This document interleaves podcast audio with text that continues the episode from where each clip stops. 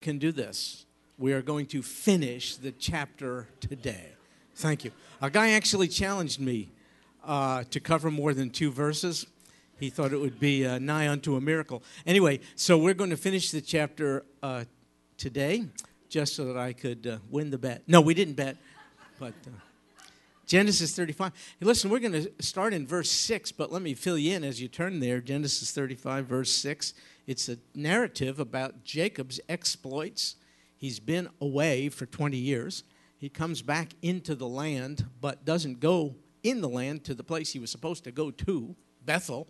He settles in Shechem, Shechem, which I mentioned to you is modern day Nablus in the West Bank today. He stayed there for 10 years lots of trouble happened. His daughter was raped. His sons went crazy and killed a lot of people. They carried off Canaanite women and children, just bad stuff. And uh, Jacob's in trouble, and he's beginning to see that drifting from God doesn't pay off. He knows God, he met him years prior at Bethel, which he named the house of God. Uh, but over the years, he's drifted and done his own thing, and the loving God kind of lets us do that so that we can see the consequences thereof. Uh, but God is always there. God was as much with Jacob at Shechem as he will be in Bethel. The difference is um, when we're on the run from God, we can't experience his love, his joy, his peace, all of those things. So the relationship might be there, but the quality of fellowship with him uh, is really minimized. So, but, but now Jacob is heeding God's invitation to go back to Bethel, the place of blessing. And so that brings us to uh, verse 6 of the chapter, and we'll pick up the action there. It says So Jacob came to Luz, and uh, Luz is the name of what? How do you know that? Okay, good. I'm just checking. See, yeah, it says that in your Bible, doesn't it? That it says that is Bethel. Uh, I wanted to point out that is not an editorial comment by the publishers of your Bible. That's inspired scripture. The inspired writer, Moses, is just helping us to see that before the place was named Bethel, it was called Luz. Now, I know in Spanish, Luz means light. And uh, whether it means that in Hebrew or not, I don't, I don't know. It would be cool if it did. Then we'd see Jacob coming back to the place of light. So we'll, I'll have to look it up. Anyway, he comes to Luz, that is Bethel, which is in the land of Canaan. So that's modern day Israel, was called the land of Canaan. He and all the people who were with him. Just to give you a geographic frame of reference, Bethel is located 10 miles north of present day Jerusalem. So if you see Jerusalem in the news or on a map, go just a few miles north, and that's where Bethel was. And it says he built an altar there and called the place El Bethel because there God had revealed himself to him when he fled from his brother. So he deceived his brother Esau. You know about this. Esau's mad. Uh, Jacob's mother, Rebecca, says to him, Leave until your brother calms down, then come back. She is implying it'll just be a short time. Jacob listens to his mother. That probably was his downfall. He always listened to mama. And uh, it wasn't a short time of absence, it was 20 years. And by the time he gets back to the land, she had deceased, passed on.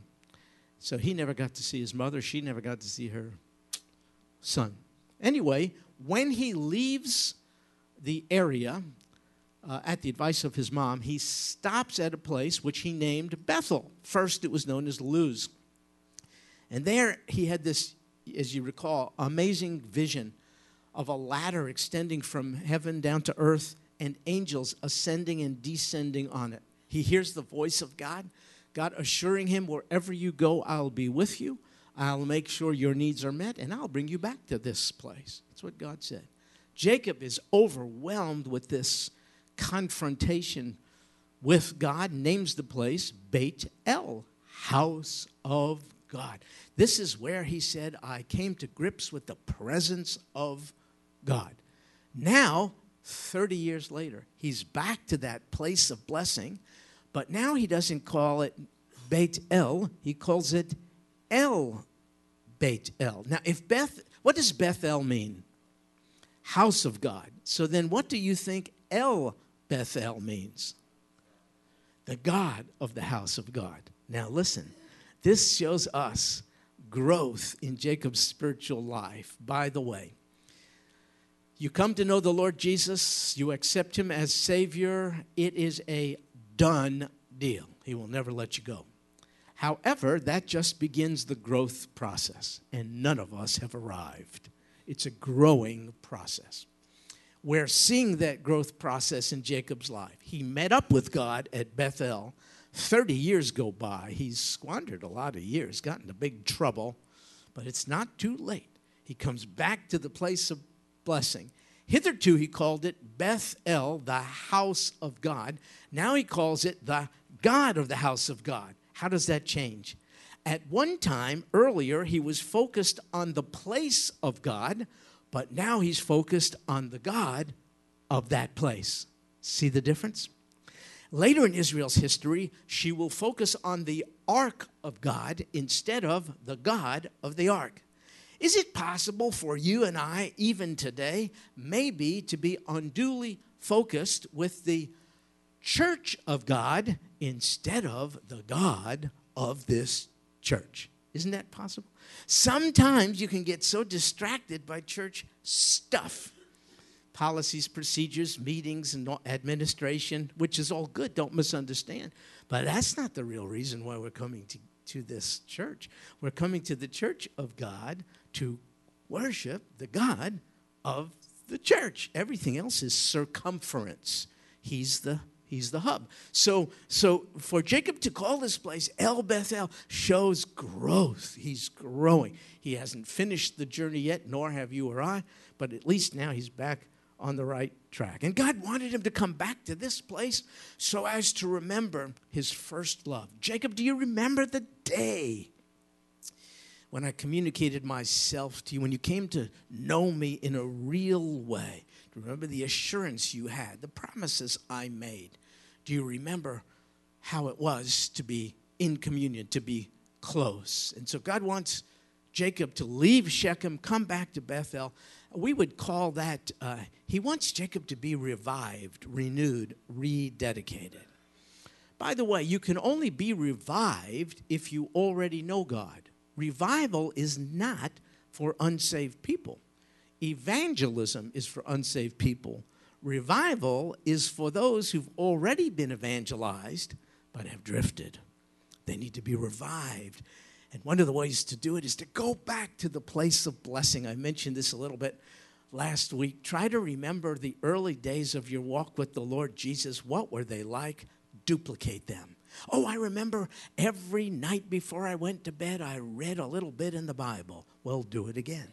I remember every morning when I got up, I started the day by addressing God, thanking Him for sleep and asking Him to use me today. Well, do it again. I remember the early days when I was actively serving in church and feeling so satisfied for doing it. Well, do it again.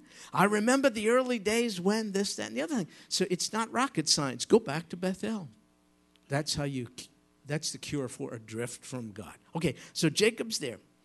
Uh, good things are happening, but then you read verse 8.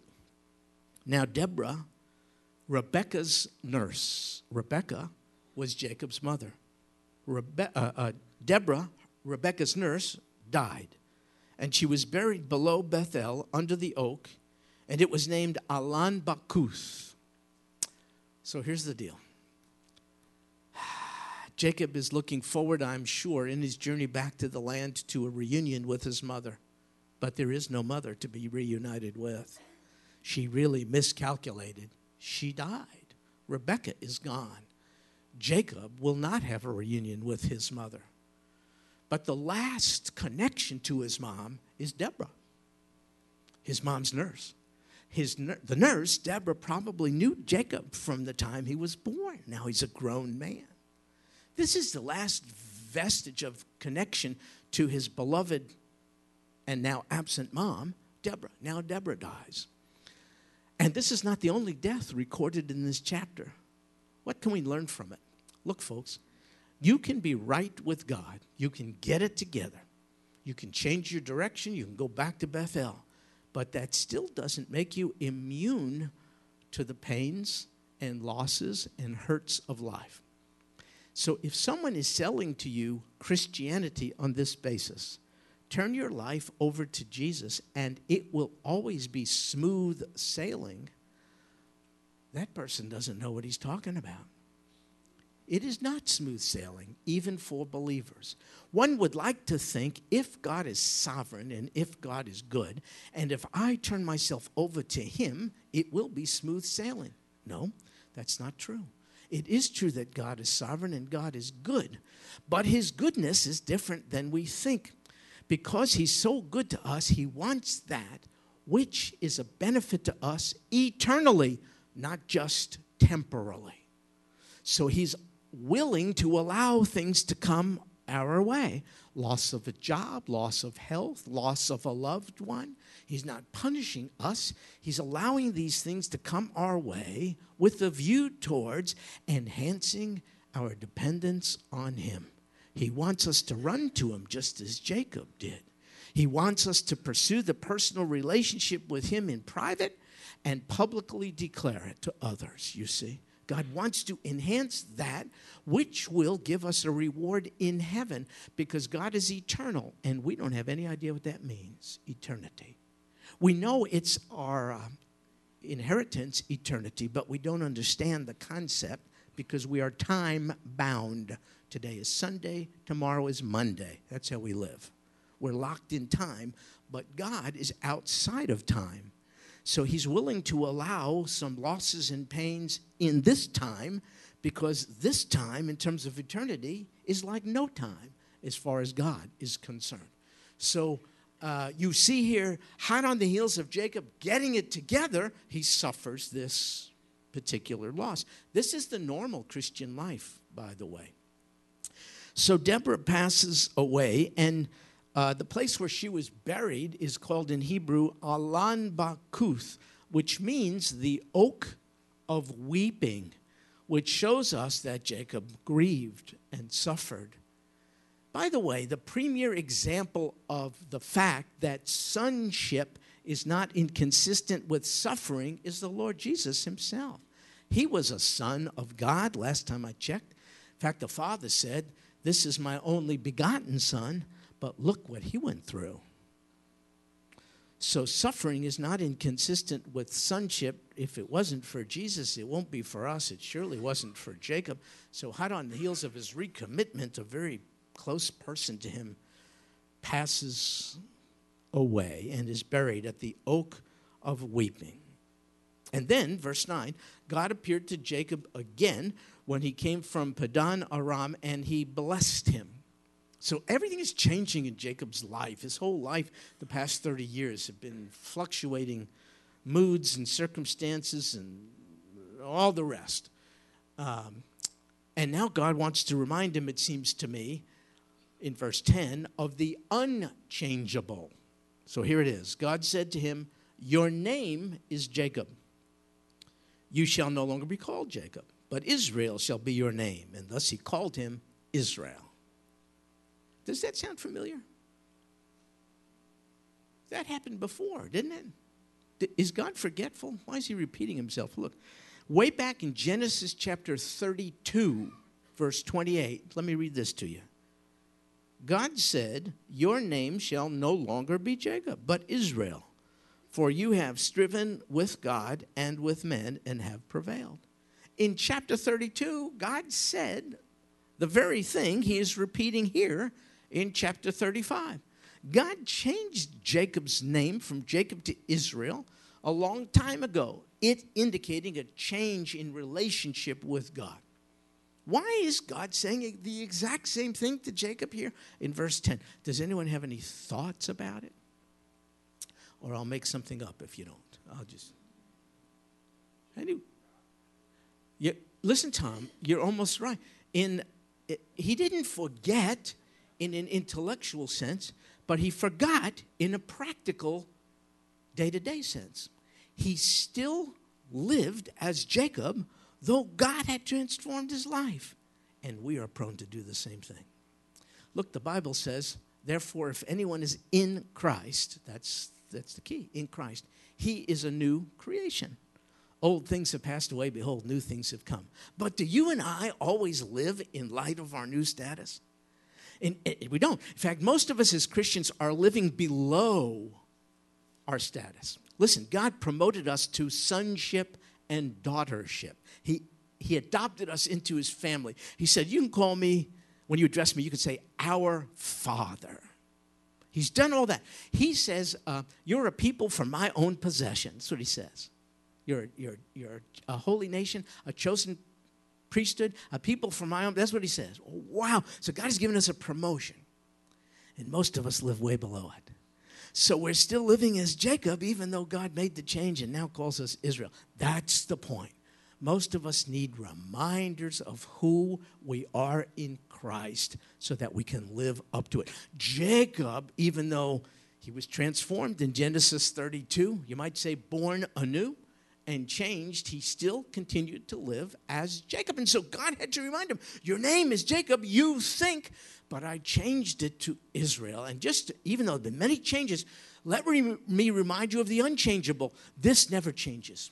Jacob, what I say I will do. Jacob, when I make a promise, I keep it. You've had your ups and downs, all kinds of changes. But one thing never changes my word to you. And that's what God is reassuring him of. Listen, if you're a drifting Christian, by the way, I'm glad you're here today if you know better than what you're doing, if you know this Jesus to be the one who suffered and died for your sins, and you've reckoned on him at one point in your life, you've, you've laid hold on his grace and all the rest, but have lived life as if he's not there. That would make you not an atheist, but a practical atheist. You believe in God, but in practice, you've lived as if there is no God. Well, if that's you, you may be thinking it's too late now. I've lost my way. Uh, if it was up to you, you're correct, but it's not. You see, God had his eye on Jacob when Jacob was at Shechem just as much as he did at Bethel. The unchangeable God never loses sight of those who are his, even though those who are his can sometimes lose sight of him. So let me encourage you just do what Jacob did get back to Bethel and remember who you are. You are a Christ one. That's what a Christian is. You are a follower of Jesus, who is your Redeemer and Messiah. So uh, then God reminds him of more. Verse 11. God also said to him, I'm God Almighty. Be fruitful and multiply. A nation and a company of nations shall come from you, and kings shall come forth from you. And the land which I gave to Abraham and Isaac, I will give it to you. And I will give the land to your descendants after you. Now, that ought to sound familiar as well, because that's the very thing God first said to Abram in Genesis chapter 12. That's the very thing.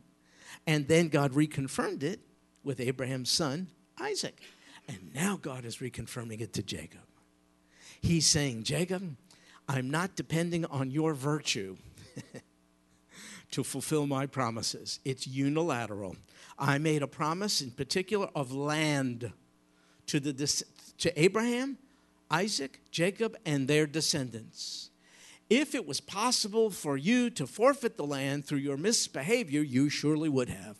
But since the land is not connected to your good or bad behavior, it's simply something by grace I've given you you cannot forfeit it. So, in spite of all the crazy stuff you've done in 30 years of your life, I am now reminding you of the unalterable promise which I made through Abraham, confirmed to Isaac, and now reconfirmed to you, Jacob. You see. By the way, this is the best argument for Israel's presence in the land today. If we argue from the point of view of Israel's virtue, we will lose the argument because you and I can point out many examples of the Israeli government or populace doing that which is wrong. For sure. It is not on the basis of virtue that Israel is in the land. I don't argue that way. I argue on the basis of God's grace. Israel is in the land not because of her, but in spite of her.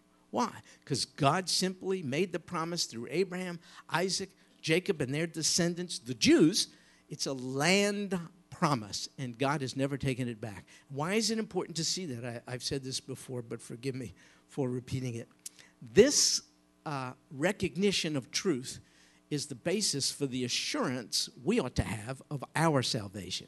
Look, if God made a promise of a promised land to the Jews, but did not fulfill it to them because of their misbehavior, how could you believe that the God who's made a promise to you of a promised land, heaven, how could you believe he's going to fulfill that to you in light of your misbehavior?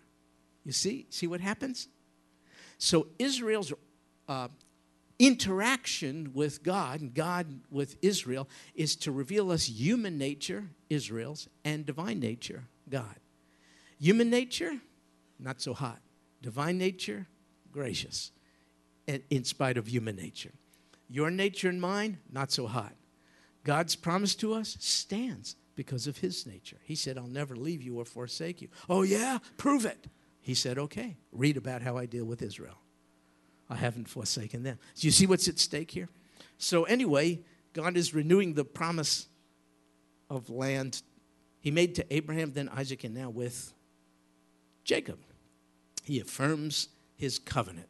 Then, verse 13 God went up from him in the place where he had spoken with him. In the meantime, Jacob set up a pillar in the place where he had spoken with him. It was a pillar of stone and he poured out a drink offering on it, and he also poured oil on it. He's worshiping. There's all worship elements.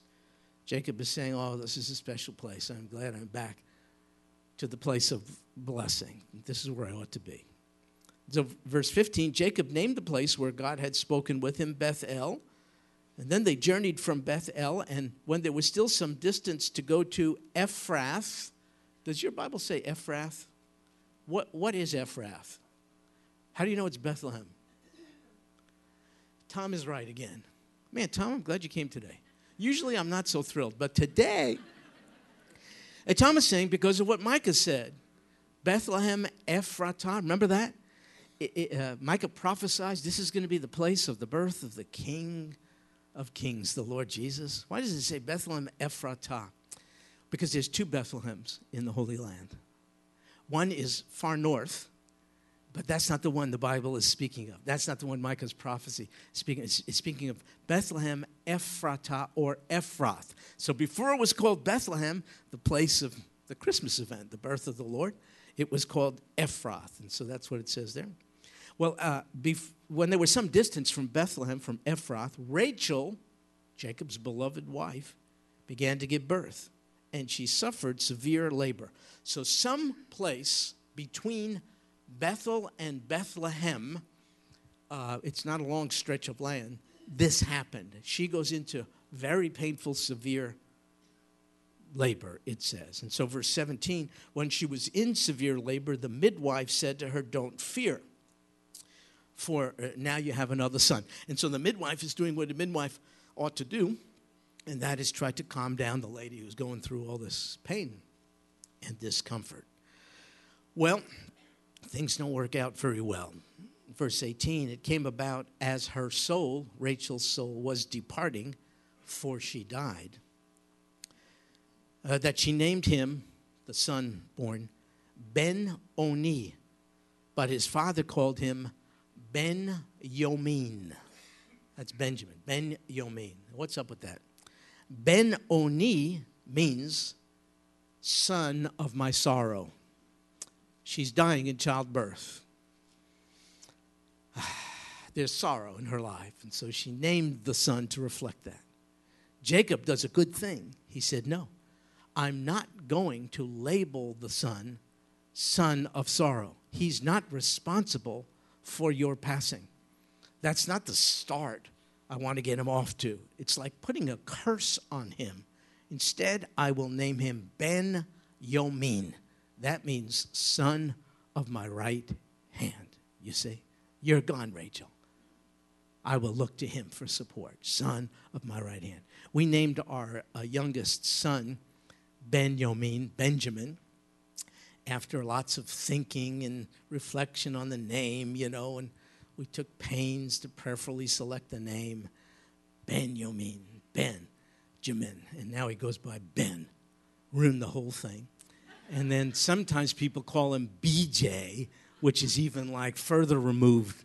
So, you know, we wasted all our time on that kid. Crying out loud. I'm going to call him Sue, the boy named Sue. That's what, I, that's what I'll do. I'll show that kid.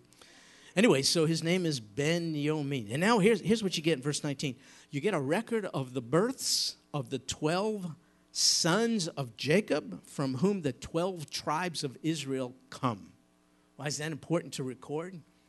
Because uh, God intended to bless the world through the 12 tribes of Israel. And now you're going to see roots. This is how it happened.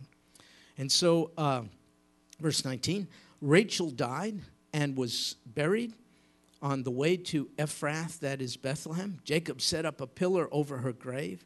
That's the pillar of Rachel's grave to this day. So, somewhere between uh, Bethel and Bethlehem is the place of Rachel's death.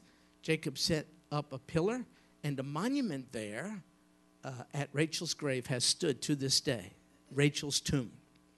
However, it's in a heavily populated um, Palestinian area, and so they built a mosque there. And when Jewish women, it's primarily Jewish women, who go to Rachel's grave to pray and pay respects, they are oftentimes stoned and attacked. I have yet to see it on CNN, but it happens daily. So usually, if you're going to Rachel's tomb, you have to be, have a military escort. and so they, when you go into the tomb, the monument to pray, they'll be on the outskirts protecting you. Uh, why do I mention it? Um, in Israel, every religious site of any faith group has the protection of the government. So in Israel, you see mosques all over the place. If an Israeli citizen uh, seeks to deface a mosque, that is against the law. You'll see not only mosques, you'll see churches of every stripe Russian Orthodox, Greek Orthodox, Methodist, Baptist, uh, Ethiopian, Coptic, uh, Catholic, Swedish Lutheran, on and on and on. And you'll also see many unusual groups like the Baha'is, which is an Eastern religion. They have a magnificent temple in Haifa. Uh, you see the famous uh, Muslim monument, the Dome of the Rock, which carries Israeli protection. Why do I bring that out?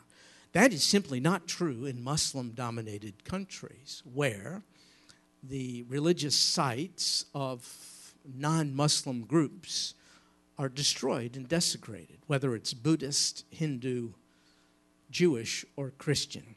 I point this out because this argument of moral equivalency between Israel and her neighbors is a fallacy when you look to the facts. In Israel today, there is freedom of religion. I can go, if I wanted to, and preach Jesus on any street corner. I'm not going to because I don't think that's effective. And I think for sure there'll be at least someone in the crowd who will resent that and do something to me. However, the police and government will protect my right to do that. However, you see Muslim groups in parts of Africa burning down churches in Saudi Arabia, our ally, there are no churches. I remember when I was a chaplain in the United States Army, we were getting mobilized to Desert Storm. We were briefed by uh, our superior, a senior chaplain. We wore crosses on our uniform next to the U.S. insignia. And uh, we were not allowed, if we were going to go off compound into the Saudi population, we were not allowed to wear our crosses. We had to take that off our uniform. We're going halfway around the world, putting our lives on the line to defend an ally that will not allow us freedom to practice our religion.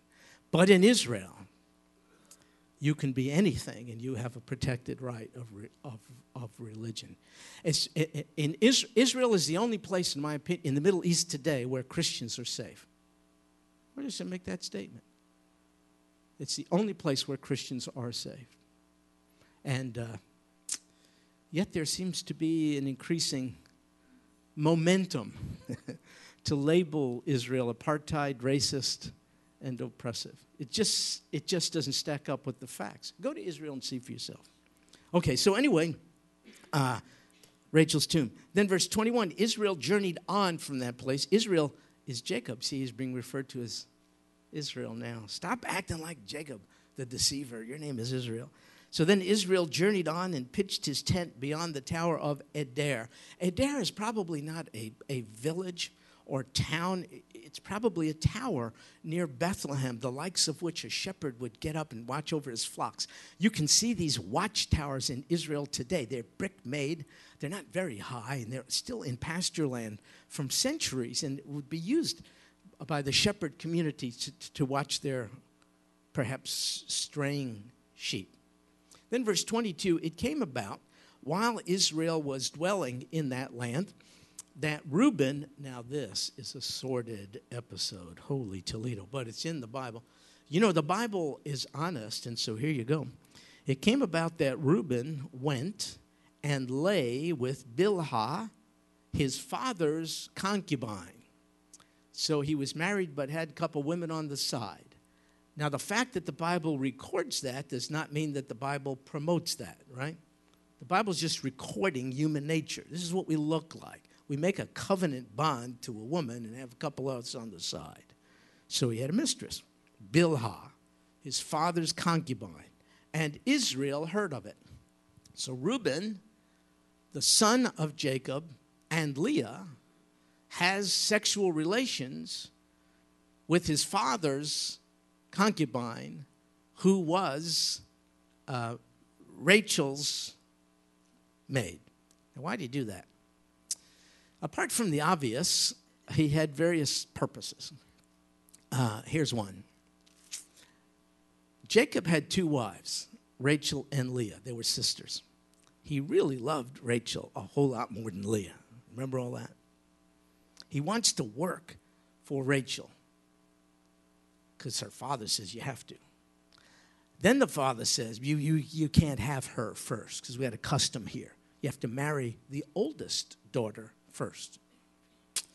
So Jacob is stuck with Leah in order to ultimately end up with Rachel. So he ends up with both. Whether he changed his attitude towards Leah over the years, we don't know this, but he sure didn't. He sure didn't like her very much to begin with. Let's just put it that way. So, so now uh, Reuben, Leah's son, is thinking, My father's favorite, Rachel, has died. There's a possibility he may now show favoritism to her handmaid, Bilhah, instead of my mother. This is the chance for my mother, Leah, to shine. Rachel's gone. I don't want my father to fill the void with Bilhah. Therefore, I'll sleep with her. Now, what's that going to accomplish? In those days, if you slept with a woman, another man's wife, or in this case, concubine, she became tainted and defiled. So that the man would no longer look to her as a fit partner. Uh, hey, you know, the guy, the guy, the guy, you know, guys, we, we, we don't, what do you mean guys don't make any mistakes? We're talking about you women. Yeah, I can't believe it. Let, let me, as a guy, remind you, as a woman, of this. This is why women should not speak in church.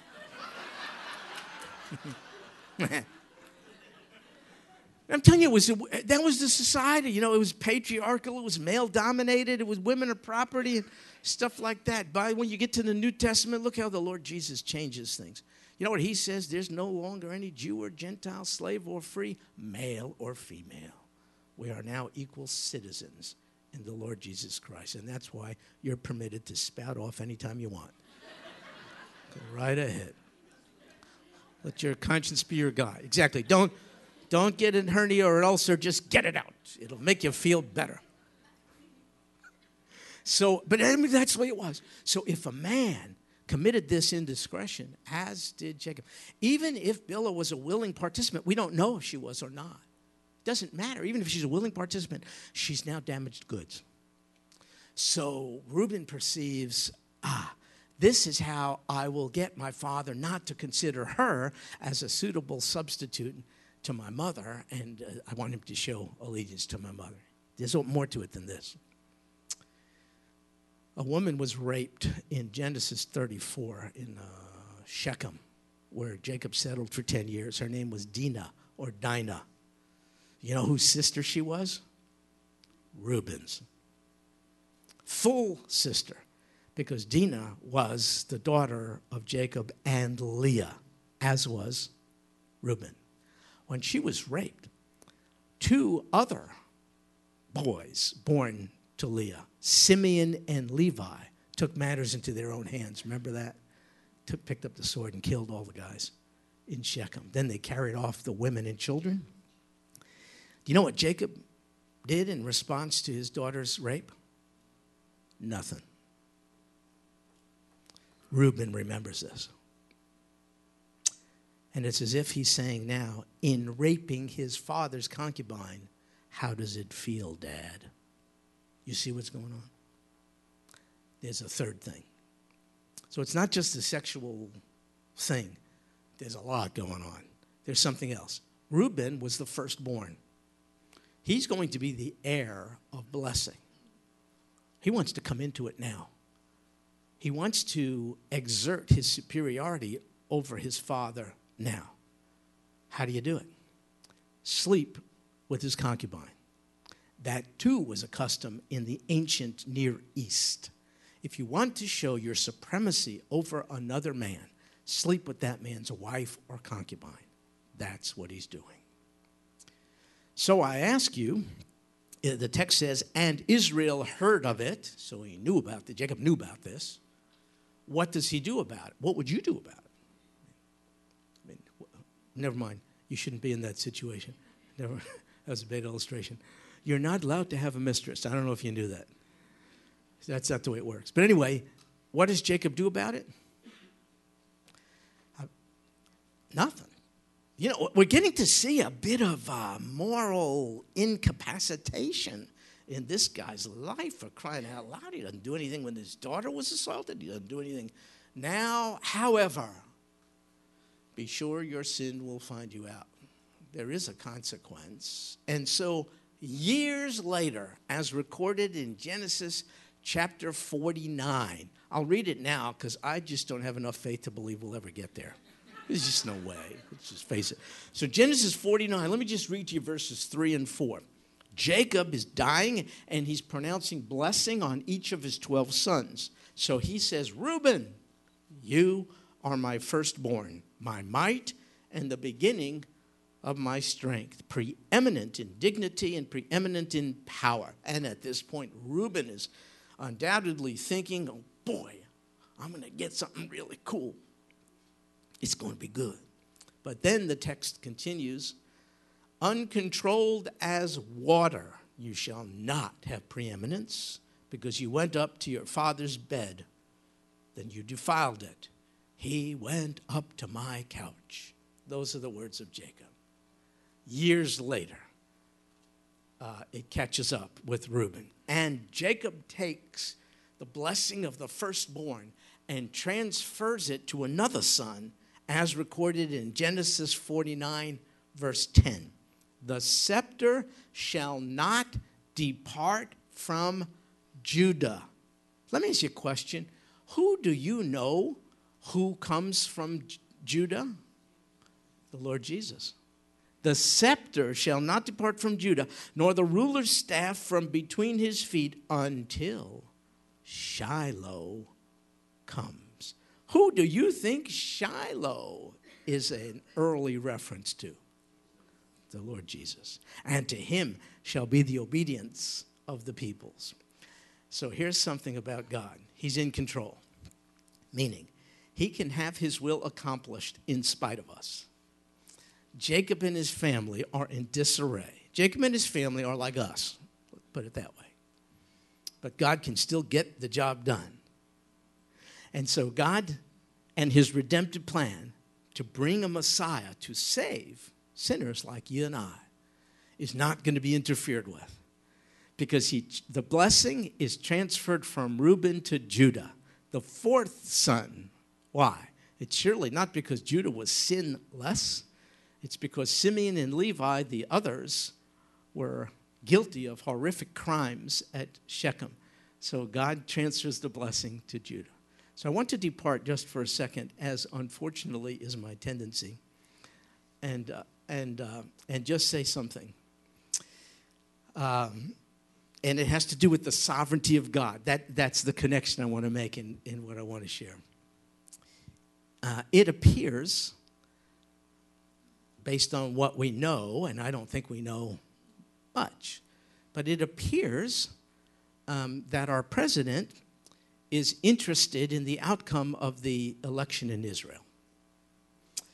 So the present prime minister, Benjamin Netanyahu, Bibi for short, is up for reelection in March. He is challenged by opponents who, in the opinion of many, are not as strong a leader as he has proven to be.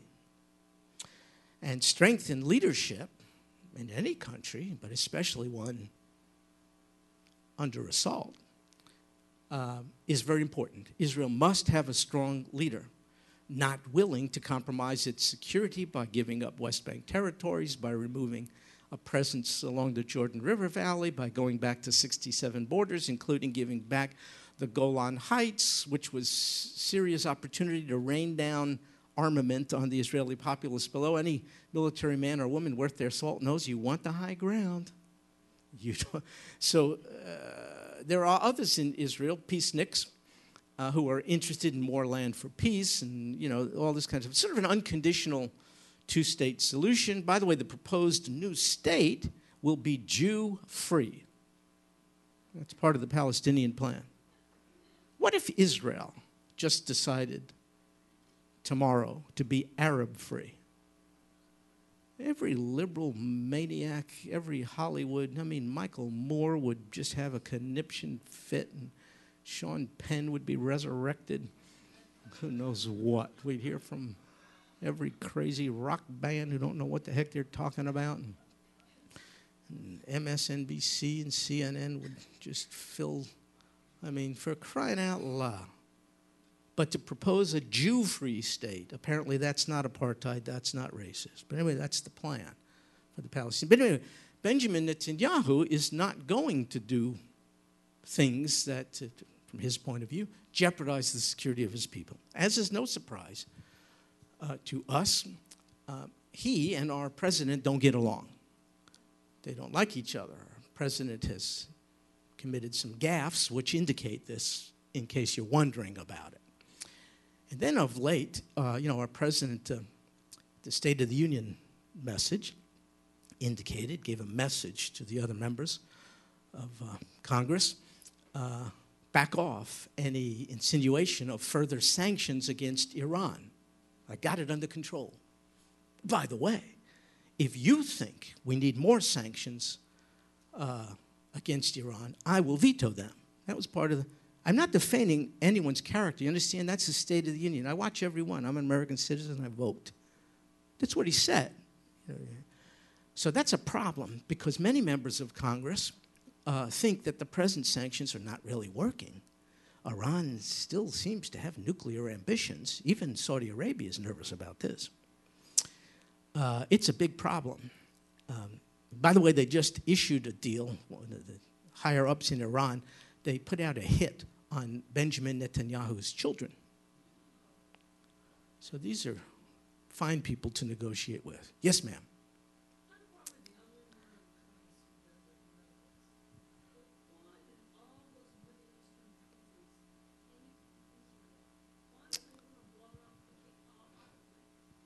So, uh, our sister asked a very wonderful question. Why is it that Israel is so hated by our neighbors and all the nations of the world? I, can tell you briefly, and, and I could be wrong about this, but I've asked that question too. It can't be, it can't be explained in what we call geopolitical terms, because it's a narrow piece of land. There's not much to it. When you look at the size of Jordan, Saudi Arabia, I mean, they got land mass. Israel's New Jersey. You know what I mean? So it can't be that. It can't be oil. They have natural gas, but it's not like, you know, great oil reserves, at least at present. What is it? I'll tell you what it is. If Israel can be driven into the sea, if Jews can be wiped off the face of the earth, then God is a liar. If God is a liar, you have no business staking your eternity on him. So, what's, what explains the Middle East crisis is not oil or geopolitics, it's spiritual. It's Satan versus Savior. Satan wants what Jesus deserves. What's that? Worship. Well, why would you continue to worship a God who lied? He promised an eternal covenant to Israel, He promised them permanence in the land. He said, You are the apple of my eye. And where are they now? The Jews are gone. Why do you Christians believe he'll keep his promises to you? That's why. Now, do, do the nations of the world know this? Absolutely not. But the prince of darkness knows this. And he controls leaders of the world. But don't get nervous. So, so I'm telling you something about our president. Respectfully, I'm just reporting what he said. Many of members of our Congress, in my opinion, rightly understand that the present posture towards Iran is, is, seems not to be effective. So, um, the Speaker of the House, John Boehner, has invited uh, Prime Minister Netanyahu to come and address the totality of the Congress, all members who want to show up, to speak about Iran, thinking Netanyahu knows about Iran. Good night, he lives in the neighborhood. He's astute, and, that would be good. So that makes sense, except it appears to be perhaps a violation of protocol because the leader of one nation state is usually invited by the leader of another nation state. And uh, not only is Benjamin Netanyahu not going to get an invitation from our president, our president won't even meet with him, uh, y- you know, when he's here. So that has really upset the administration. Uh, in fact, one high ranking person even said he'll pay for this. So that's not a veiled threat. It's an interesting thing. So there appears to be some evidence that our president has set, sent team members to Israel. They've established a presence in a building in Tel Aviv prior to the elections so as to seek to undermine Netanyahu's chances of reelection. And they're going to use methodology that was very successful in our president's campaigns. It's not rocket science. They're going to go door to door with leaflets and things like that. So they're training up Israelis now uh, with a liberal bent to go door to door so as to encourage a vote against Netanyahu so that other candidates who uh, our president would feel more comfortable with uh, would be reelected. Now, I'm just, a, I'm just a guy from Pearland, Texas, so I don't understand all the ins and outs of all this stuff. However, are we allowed to mess around with the national election of another sovereign nation? Am I missing something? I don't think so either. Right. Oh, sure, we'd go crazy. So, so, so, so, here's my, so here's my point. When I'm reading about all this, I'll tell you what's happening to me because I'm a Jewish guy from New York. I'm upset. I'm mad. I want to do something, you know, crazy. Yeah, I just want to. And then the Holy Spirit gets control of me. And, and I do something really unique. I talk to God about this. Isn't that a novelty? And in the course of talking to Him, I remember, oh God, you are high and lifted up. You're not waiting for the next news report to figure out what's going on. You see what's done in secret. You neither slumber nor sleep. I don't have to keep up at night. and you have the capacity to work through anyone. You know what's good? To let God work through you willingly. But whether you do or not, He's going to. I think Almighty God is using our president. Can I tell you something a little crazy? I think Almighty God worked through Adolf Hitler. Isn't that a not so thing for a Jew? Don't, no, no, no. I'd be in trouble. Uh, Congressman Weber knows about this. Poor guy. You can't say anything. This is very true. What a, what a, what a, what a, a wonderful thing. But here's what I mean. Uh, after the Holocaust, the world was sympathetic towards these displaced Jews, and hence I think we have the modern state of Israel. You see. Now, this is not to justify the Holocaust, and I think Adolf Hitler has to give account to Almighty God. I understand all that. But he, my point is, Almighty God is the commander in chief. He has the capacity to work through even the most anti God national leader. You, you see what I mean? So that makes me pray for our president, his well being, his salvation. I would like him to know the Lord Jesus just as I do because I'm no more worthy than our president is. You say, well, how dare you? Isn't our president? Look, I don't know. Maybe I'm misjudging. I, I, it's sort of like, you know, a tree by its fruit. When I look to his stand on same gender marriage, uh, abortion, um, a big government, uh, tax, Israel taxing the 1%, uh, the 1%'s got to pay. Uh, uh, folks, this is the craziest thing in the world. The, the top 1% of wage earners um, pay a disproportionate percentage of, uh, what is it, like 38%? The 1% responsible for 38%. And the bottom 50% of Americans, just a few percent is paid into the system. Are you kidding me? So we're penalizing job producers,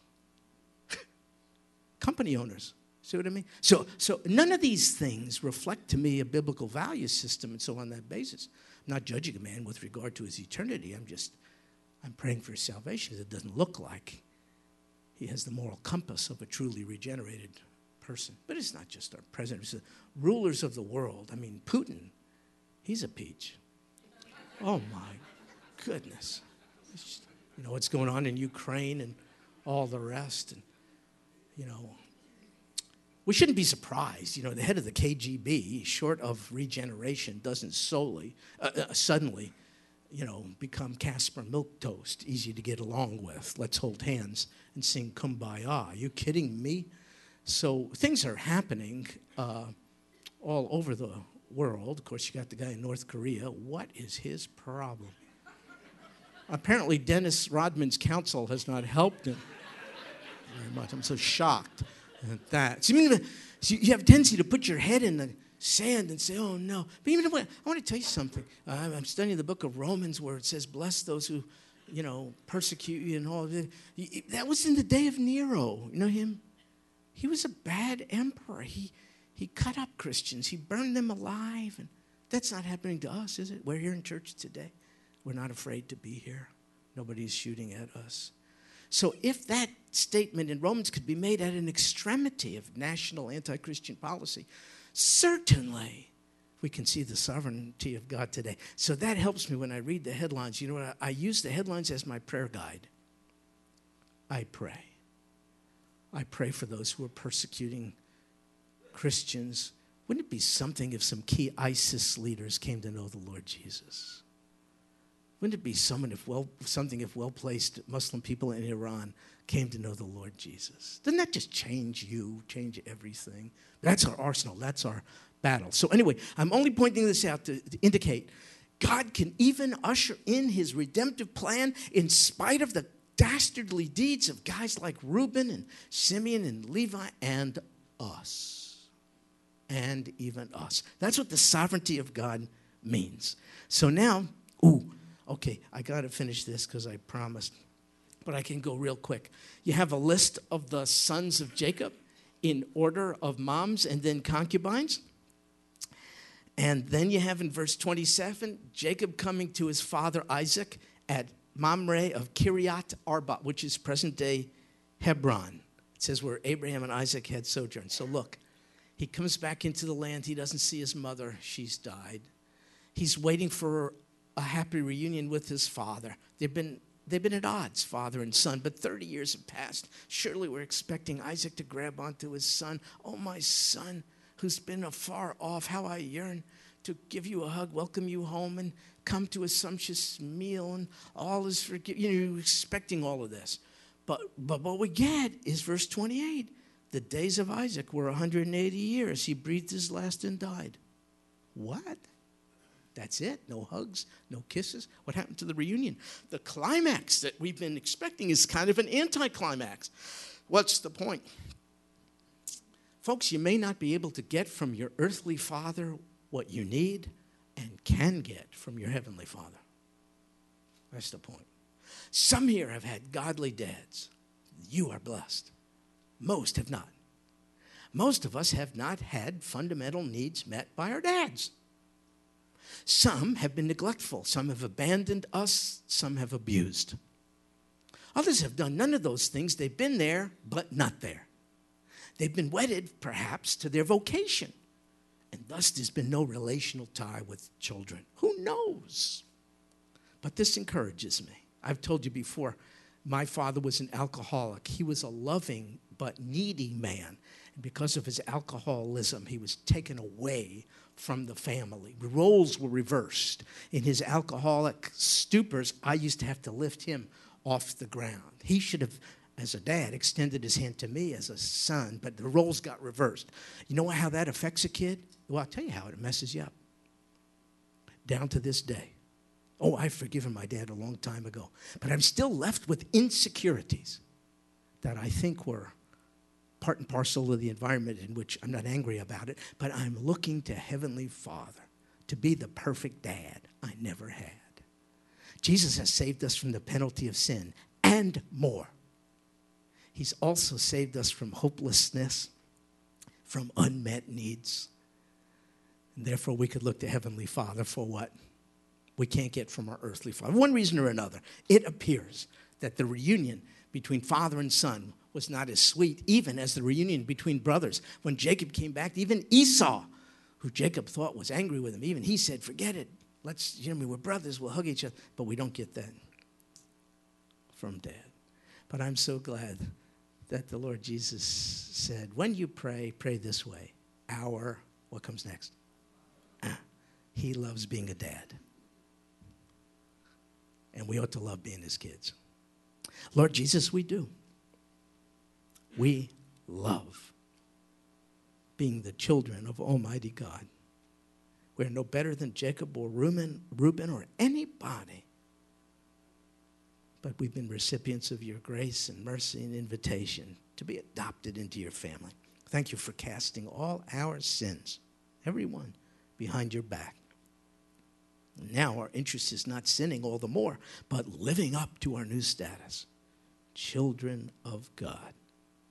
Thank you, Lord Jesus, that though as you've not given up on Jacob, brought him back to the place of blessing, so too you stand ready to do the same with us. And we praise you for your sovereignty. The nations of the world conspire.